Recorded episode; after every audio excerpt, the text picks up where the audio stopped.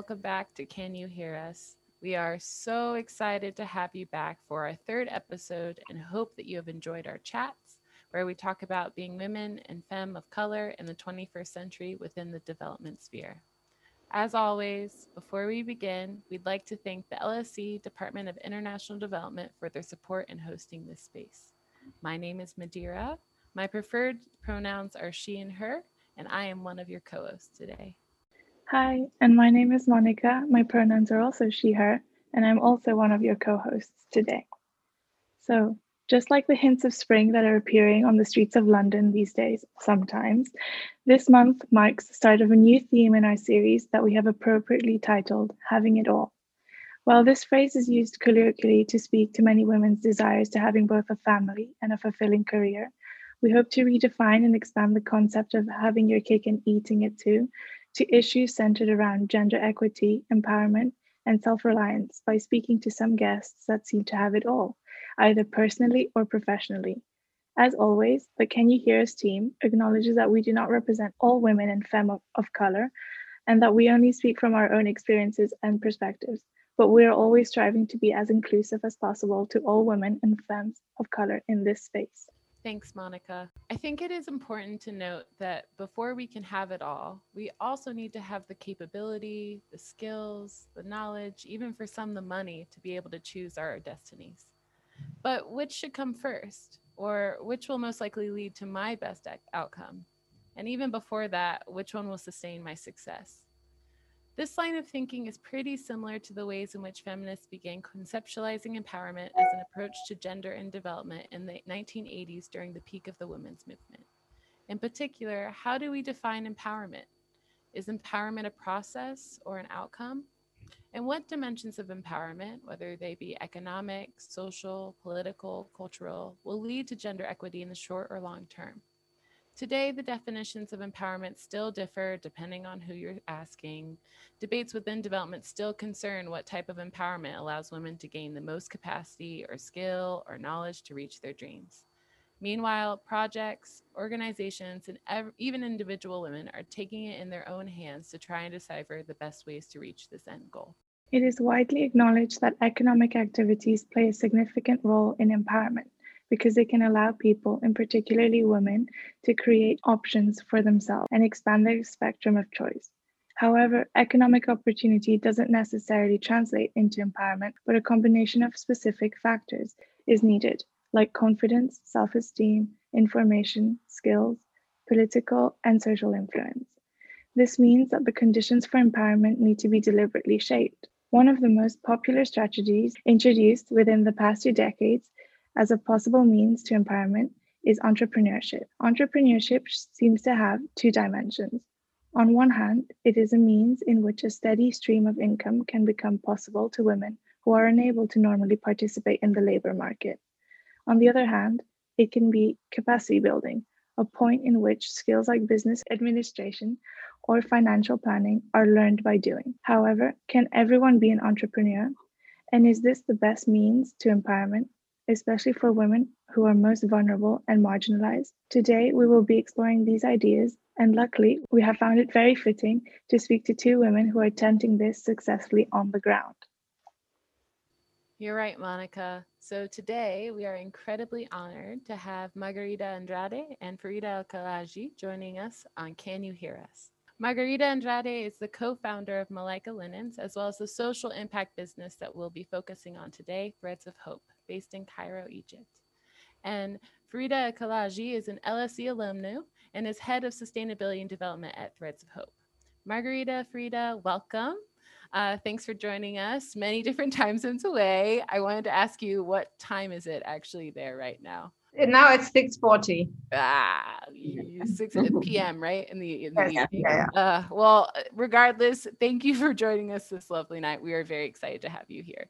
It's thank you pleasure. for having us. Yes, thank you. So, just diving into our first question, Margarita, can you tell us a bit about Malaika Linens and Threads of Hope?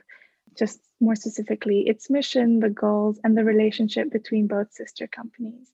Well, Malaika Linens and Threads of Hope have been founded by the two people, the same people, Goya Gallagher and Margarita Andrade. And Malaika Linens is, a, an Egyptian brand that is specialized in bedding, tableware, and home accessories of very high quality. Uh, we own a factory where we have 120 employees working from there, and their factory is for manufacturing and uh, silkscreen. Threads of Hope was founded by Malaika, and this was as a social entrepreneurship. So um, the idea was that the two companies would complement each other, but Threads of Hope would have its own life uh, since the goal was to produce in order to provide work. Mm. Uh, we had previously um, some experience training women, and this gave us an idea of um, what is it that one can do to improve people's lives. So Threads of Hope is a training center and we provide work after two months of working with us. But for me, training and employment is not enough. The women that work for us are refugees, are women that almost all of them are women that live under the line of poverty.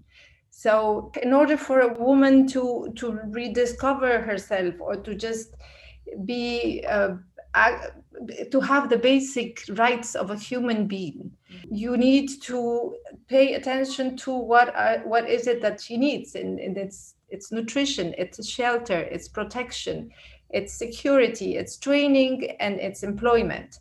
So this is what threads of hope is. It's a whole we have a holistic approach towards the women. Um, we have set our premises in the beautiful downtown of cairo. We have two beautiful flats that we have uh, invested on making them beautiful, full of light, full of plants, because basically all these women live in slums where there's no light and, and the environment is really threatening for them. So we are not uh, only training, but we are trying to give as much as possible. So when this lady uh, that leaves the premises to go and go back home to work for us, has seen maybe a little bit the end of the light at the end of the tunnel and to see that there are ways to improve your life. And we can start by nutrition which is what we offer. We we offer a very healthy meal that is based on grains and uh, vegetables cereals, uh, herbs, and spices. We put together all these elements to and explain to the women what is the impact that this these nutrients would have on their bodies.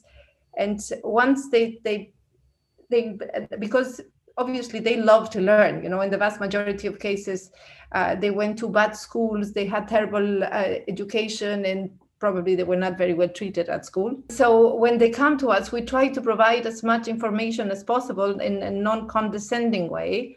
Um, so we're starting literacy lessons hopefully very soon. Uh, we are uh, talking about nutrition and we are talking with this uh, specialist in nutrition uh, to see if we can actually conduct a, a, proper research because the women that work for us have been they come from South Sudan, North Sudan, Ethiopia, Eritrea, Somalia, Djibouti, Syria, Yemen, and Egypt. So not everybody eats the same. So maybe we can help them source some food, the food that they ate in their country, or, or and so on. So uh, yeah, it's it's a very uh, holistic uh, yeah. So it sounds like the majority of the women that you kind of work with are, eh, can I say refugees or? Yes yeah yes. displaced, displaced yeah. people yeah so you're really giving them kind of a lifeline of figuring out life in cairo as well as just you know being able to survive and find something that really works for them so that's incredible if we just move on to the next question which kind of ties in quite well was just what was the biggest inspiration to begin threads of hope and we mentioned it a bit before, but like, how does the program work and who is it for? And it's just mostly like, what steps are you taking to make sure it really reaches the women that would benefit most from this program? Like, is there a selection progress? Is it an opt in program? Like, how does it work? Okay, one by one. Okay, so my inspiration comes from the belief that I, that I, that through training, work, and support, women can improve their lives significantly right? So we can provide, and it's not only economically, but it's also about, as I mentioned before, in nutrition literacy. It's uh, it's uh, trauma therapy, it's uh, bringing psychologists, children psychologists. So when she is already, uh, when she finds the information and the care that she has not had, all of a sudden people start opening up little by little and absorbing information and, and while you're in this project process of, of change, you you you find yourself a bit, you know. So this this is um, this is what always uh, uh, pushed me to do this that i know that there is a way to change people's lives. So as i said before the program is about two week two months that they come to learn five different uh, stitches each one in one room. So like this we can offer as much uh, possibilities of work as possible. And uh, and um, they work four days a week five hours a day they come to train in this five hours a day. They also have art therapy. They have uh, a healthy meal. Um, we have sometimes celebrations for somebody that uh, embroidered something very beautiful or the person that embroidered the most and so on. And the sourcing, it's at the beginning we were working with the international uh, organizations but because of the huge impact that this business model uh, has had, then we have uh, a very long list of women in the waiting list because they want to be part of it. The women that work for us, as I said before, are women that live under the line of poverty. They don't have skills, meaning they are almost unemployable. Most of them have children, minimum three. Yeah. And uh, they are refugees. So where you can source work, but it's not always safe. You know, they mm-hmm. they are they feel threatened. They're very very vulnerable so coming to the center for them is it's a completely different story because they are protected they are fed they are listened to they are so this is uh, this is how this is our target let's say. But having said that any woman that would like to come and train and eventually have work is most welcome. Wow. It's open to everyone. How many how many women do you take every time you do the training 40 40 women. I mean, we're supposed to have 50. We have two flats, but because of COVID, we are reducing the amount of women. Yeah.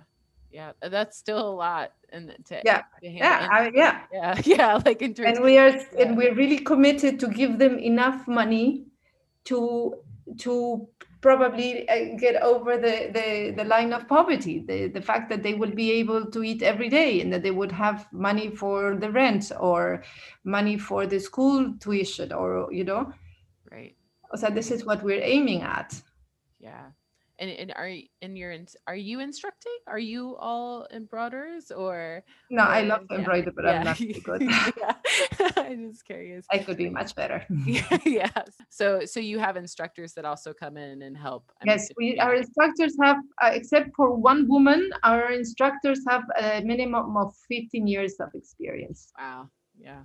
And this woman that is producing the most exquisite products now or the most expensive ones I would like to share the story of this woman who I admire incredibly yeah. much because she was uh, cleaning the building and cleaning the streets. Uh, and then she heard about us and she came to visit us and she said that she would like to clean. And when she was cleaning, she was because she's a visionary and she's highly intelligent and, and very, very fast. So she suggested that uh, the women were hungry. So she went to my son, who was working back then, running the center, and he said, "She said, you know, the, this the ladies are hungry because if they buy food, they are taking this food from their their children's mouth. So women work hungry. The vast majority of mothers do not buy food for themselves. So this is how we started cooking. And then she asked." Uh, if she could be given the opportunity to become a trainer, uh, no, an assistant, because she had been lying all her life to her children, mm. telling them that she was an assistant, but she was always a cleaning lady. And she didn't want her children to be embarrassed of, of her position.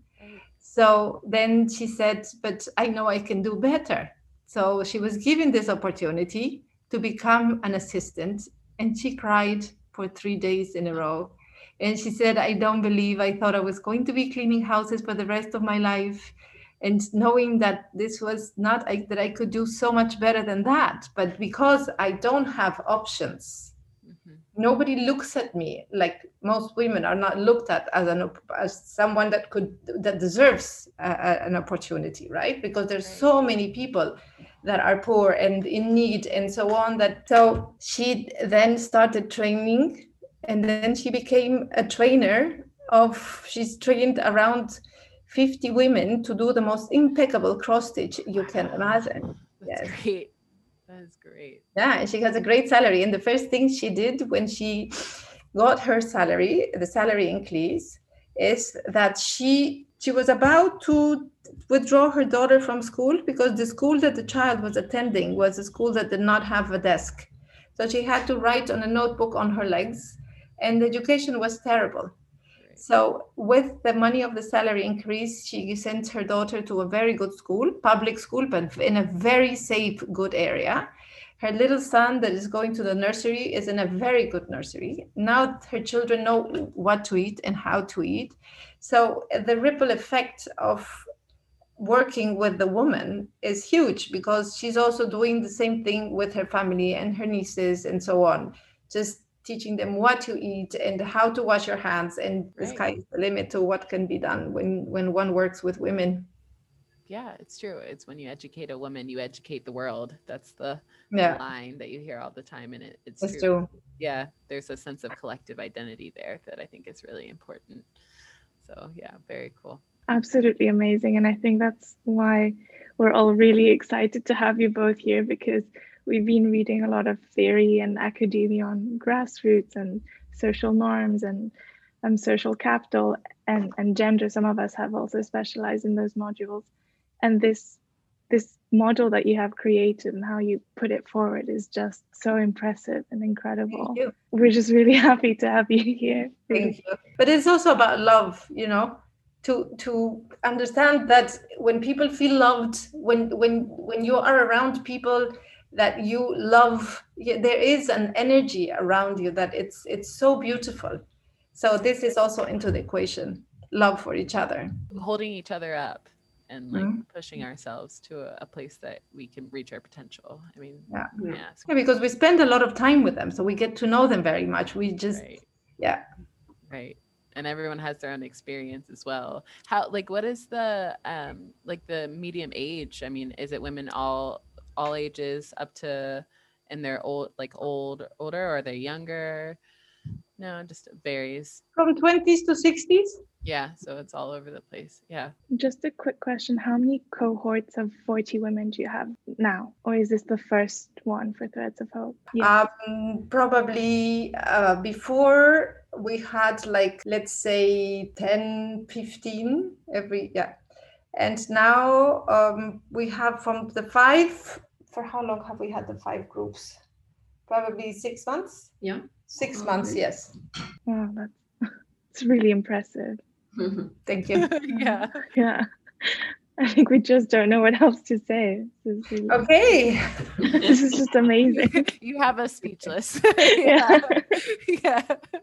No, no, I think, you know, sometimes um, the, the, compassion which means putting yourself in the shoes of other person is gives you so much strength you know because you feel their pain you feel their anxiety. You just you can you can see yourself working in this walking on this slum in the slums go by, going back home and being threatened by I don't know, the, the normal uh, violence in the streets, although Cairo is a very safe place, but not in the slums. And and always thinking, you know, can I pay the rent? Will I be able to eat, feed my children tomorrow? Uh, can they go to school? Uh, to live in fear is is dehumanizing. So one can start by understanding who are you dealing with. You know, it's not only a woman that you can empower, which is, but it's a human being that has been this this how do you removed from all the basic rights and needs that that they have and they have children. So it's a double pain double anxiety double fear mm-hmm. but it's it's so solvable. It's so easy to to connect the chain of training and production and sales and marketing and just continue to produce in a sustainable respectful loving way products that have meaning and that are changing lives. It's therefore you know i chose not to do charity not to sell or market people's misery but just to say well this is what we can do. You you would be very well you would be very happy if you produce with us because we can offer you very very high standards of work. This is what i said. Yeah.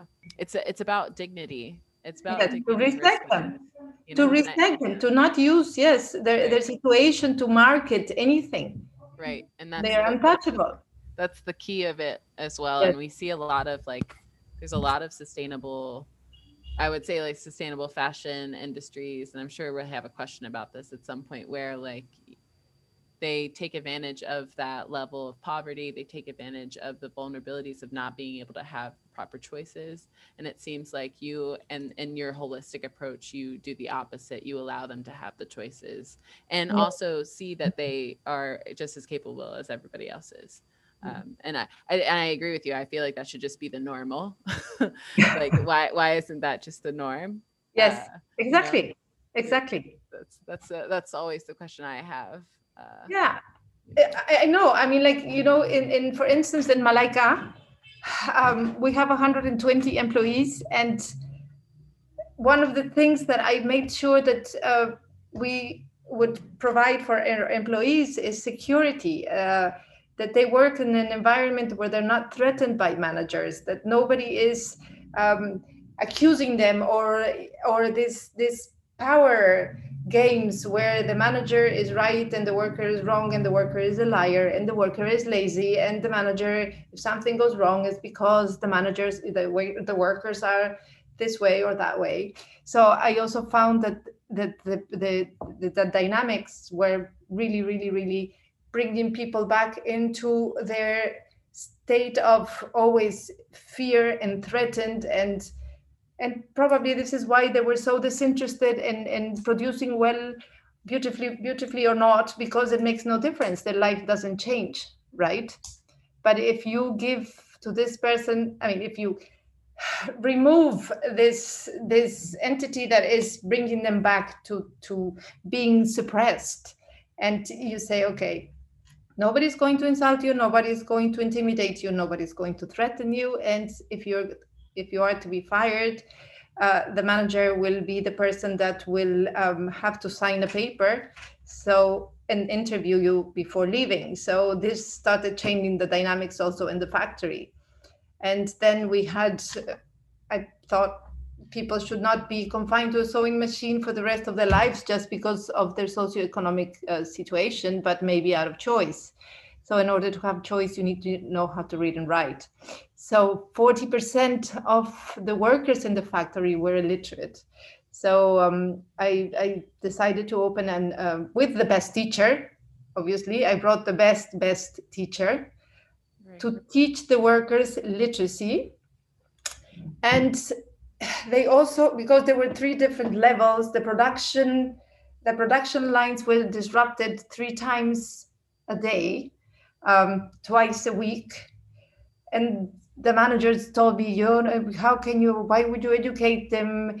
Uh, how can you think about that? You know they're here to work. And i said no why they need to have the basic knowledge and and also try to take away the stigma of illiteracy and ignorance. If will you learn how to read and write then we will provide with you with books. And and talks and and people want to learn they're desperate to learn yeah. and from that we also reduced an hour of work and then the factory was full of plants and and it just the the the quality the the environment absolutely changed because when one works with people that are that have worked lived all their life sorry in poverty your your um, the way you react and the way you it's, it's completely different because since you're born you have no options.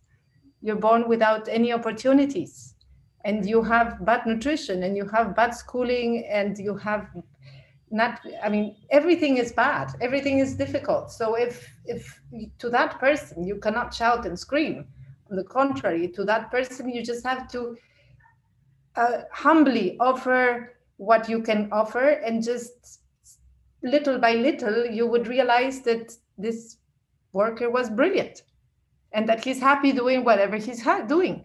Yeah, thank you. That was amazing. And We touched on, well, very briefly on sustainability. And so, Farida, we wanted to ask you um, how and why sustainability is so important to Malaika and to Threads of Hope and how this is achieved.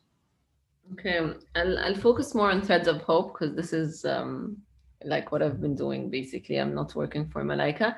So um, by sustainability, we're focusing on three main aspects. So we've got financial sustainability, of course, we've got technical sustainability, and we've also got this a sustainable model that allows for um, sustainable impact. So you want to make sure that impact is part of the equation. And this is a main objective that we're kind of working towards. So financial sustainability is clear because this is a business model that we need uh, we need to be able to cover all of our expenses, uh, make profit if we can, and uh, and ensure that the activities and services that we're offering are, are, are ongoing. Mm.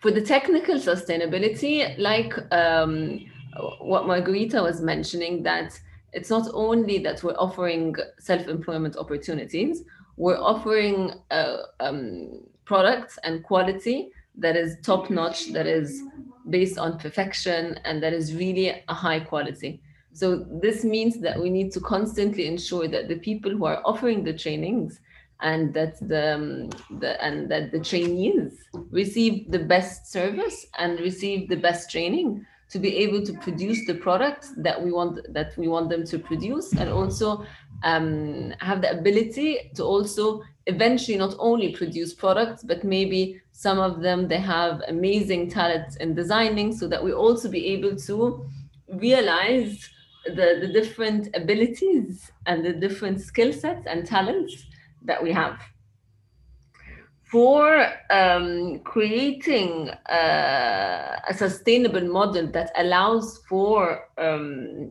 social impact, this is quite tricky because as much as we can, we're trying to be extremely focused, and our focus is on really offering uh, self-employment opportunities, but also it is a holistic approach that is based on the individual needs of all the trainees. So it depends on what we need, and we try as much as possible to cover these needs and and support them in any way we can to be able to um, to to offer them or to help them have access to basic their basic rights. Mm. So sometimes we can offer the services from the center. Sometimes we can do referrals. Sometimes, like we see what the needs are, and we try as much as possible to um, to support. So you have a lot of flexibility, and I know like one of those. I'm assuming one of those is nutrition are there other like are there other needs that you've seen or it, i mean it's you can't generalize right? But like are there other things that like women have come up to you and said that they would like? Um um yes pretty much like a lot of things. So you've got yeah. nutrition you've got even uh, people who um, don't have a home and need support right. in that. You've got uh, people who ask for medical help uh, yeah. We only, and medical support is one of the things that we keep receiving continuously. So this is a big, um, one like one, one of the main issues.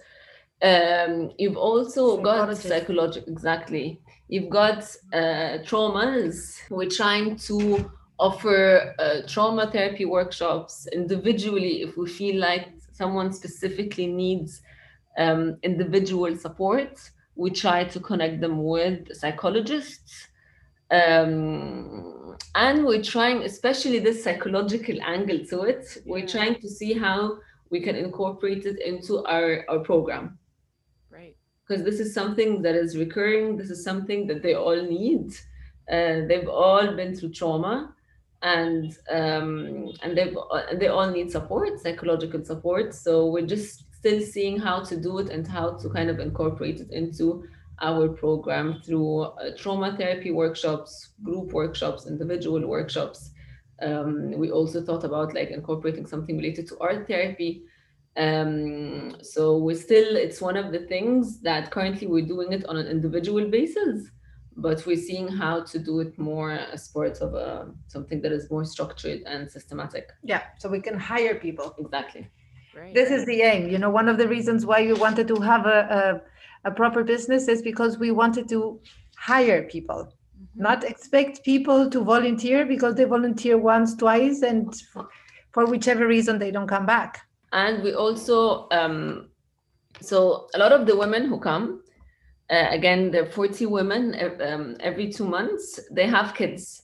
Mm. And one of the things we've uh, we've noted and we've realized that a lot of the times they either come with their kids or they have to leave their kids somewhere. And usually where they leave their kids is a space that is unsafe.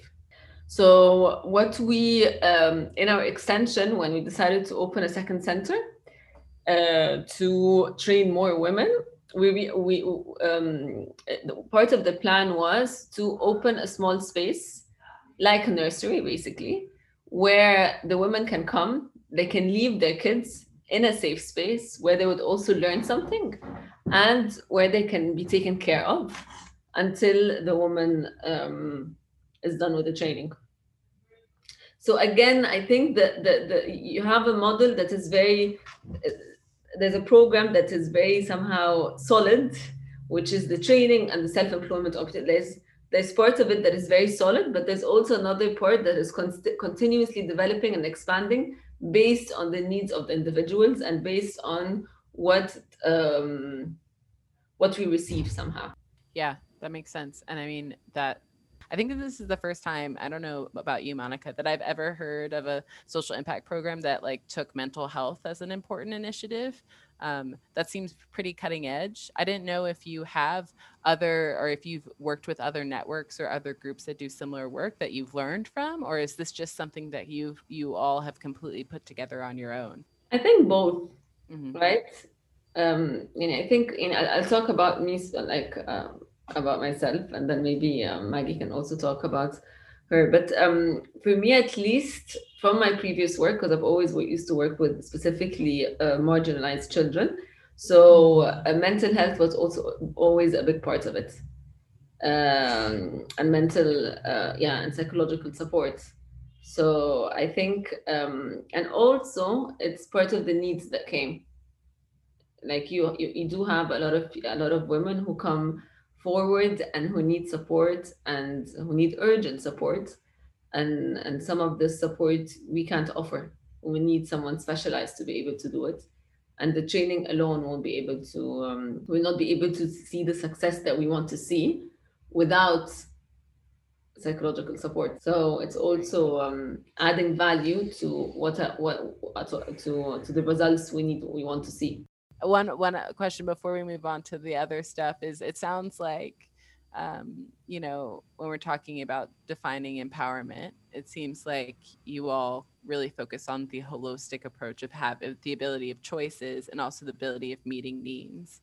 Um, and so when we're talking about just uh, we're talking about having it all you've really done it here because i think that a lot of the times um, there seems to be this sacrifice of uh, wanting or like for example wanting cheaper labor or working within a group of people that you know that you can pretty much extract the sort of labor and participation that you need in order to um, you know make the most profit.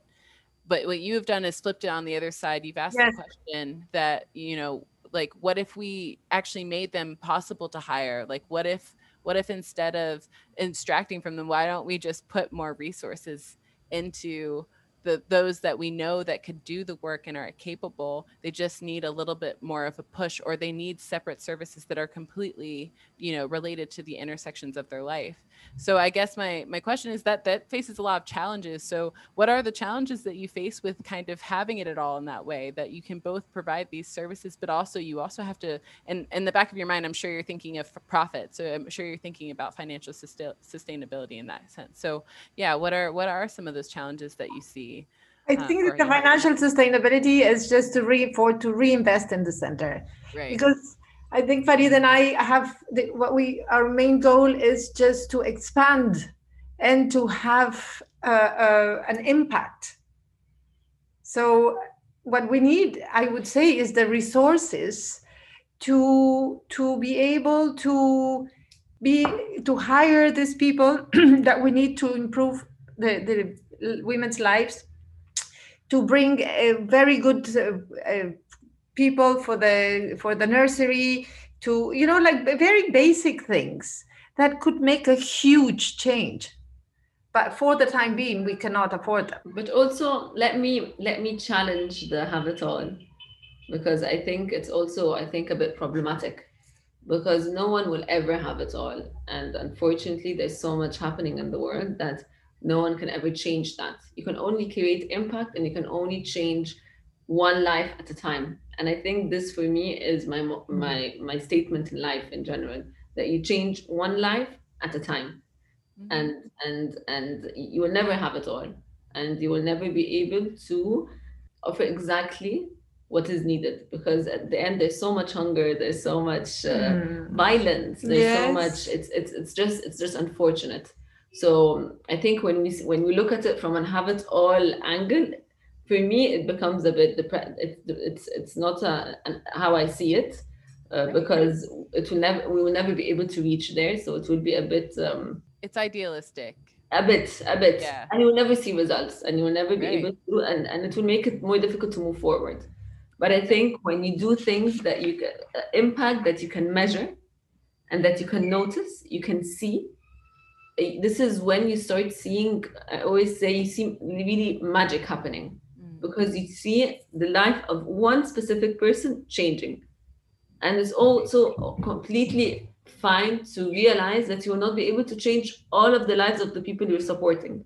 So out of the 40 trainees, we will not be able to support all of them 100%. We can do our best, but there's a, so we always change one life at a time. And this is how you, I think, we move forward to be able to see impact. Yeah. I think that that's the only way you can do it really. Um, yeah. Yeah, we're really happy you touched on that because I think that's how precisely how we got to this theme was just when we were brainstorming as a team, we were thinking as women and women of color, like the challenges just facing day to day life sometimes. And this notion of having it all came up quite often. And it was just this like, how do you how do you even conceptualize it? So we're really glad that you touched upon that.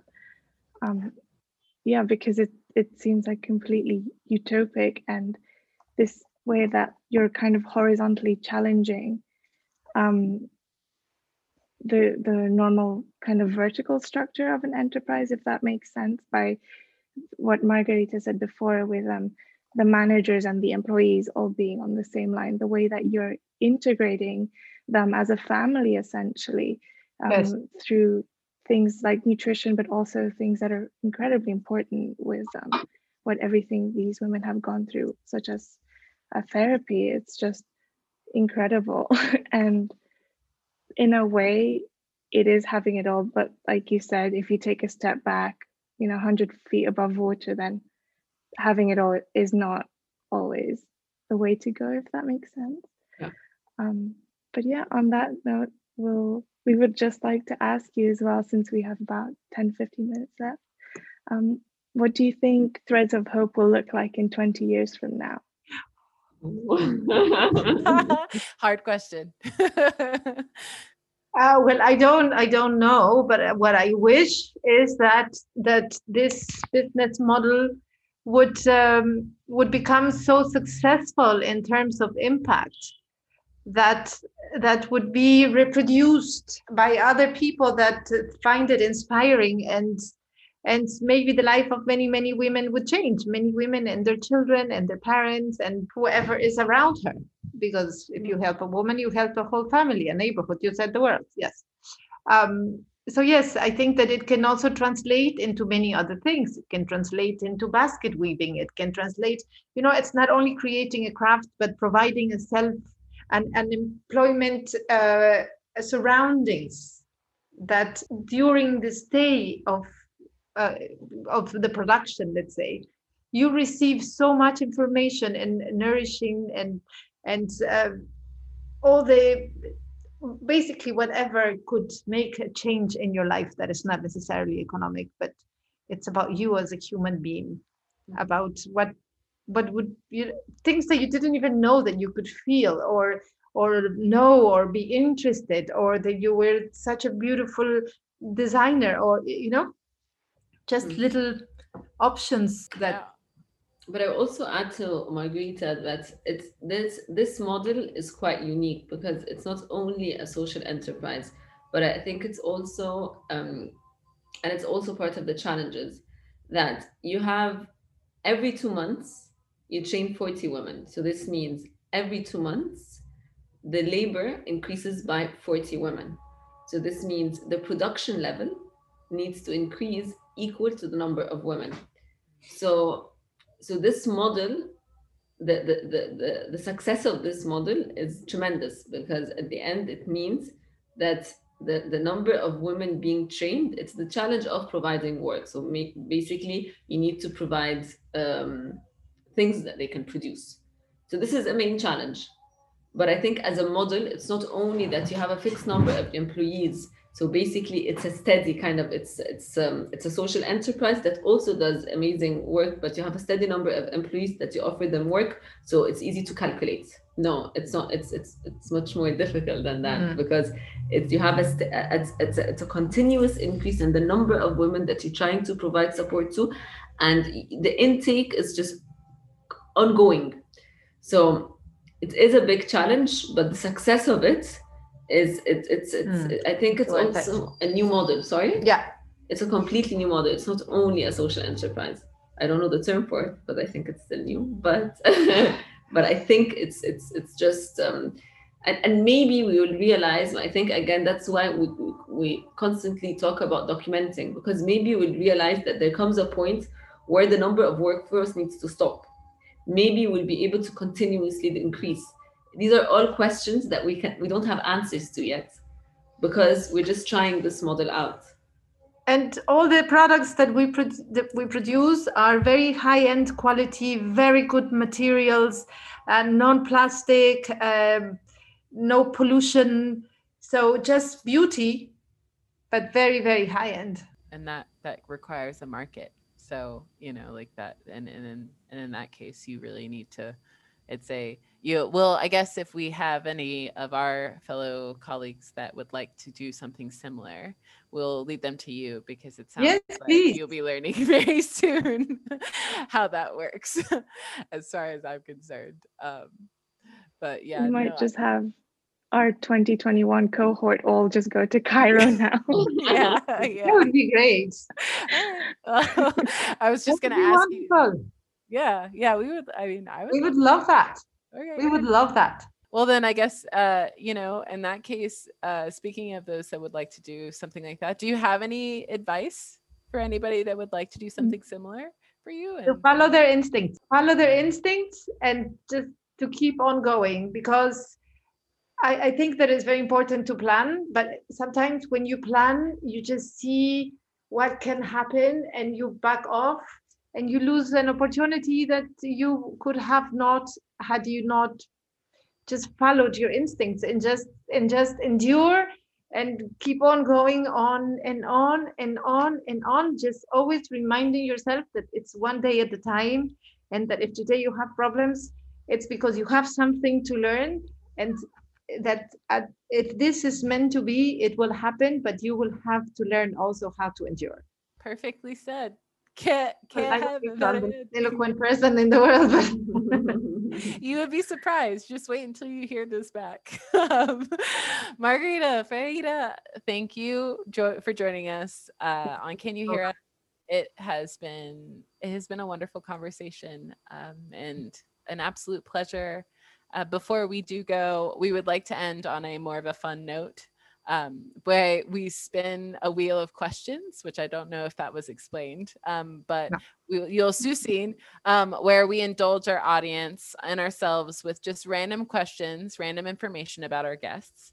Um, so I will ask, Are you ready? if you are ready at all. And uh, I'll let Monica take the lead. we are ready. so this week we have questions that go from your favorite book at the moment to where would you like to travel to after COVID 19?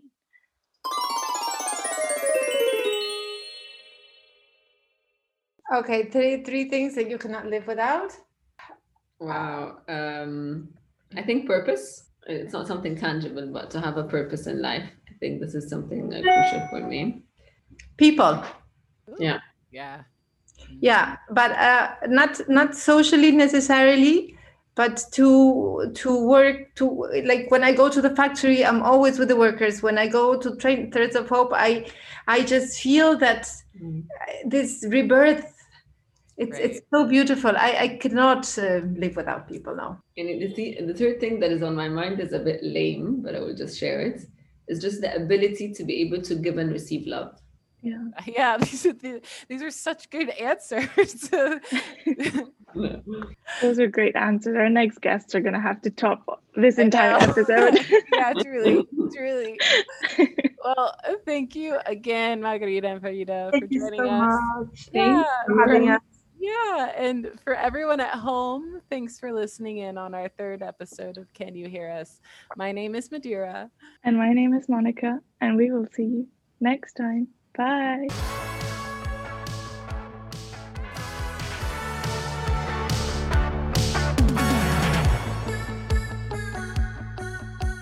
We would like to thank our guests, Margarita Andrade and Farida El Kalaji, again for coming on today, as well as the LSE's Department of International Development for its support, especially the LSE ID Communications and Events Manager, Ms. Deepa Patel, for all her help in promoting and distributing the episode. Finally, to our team for r- researching, recording, and editing this episode. Our music is provided by Soundbank and our logo created by Gotkaval. See you all next time.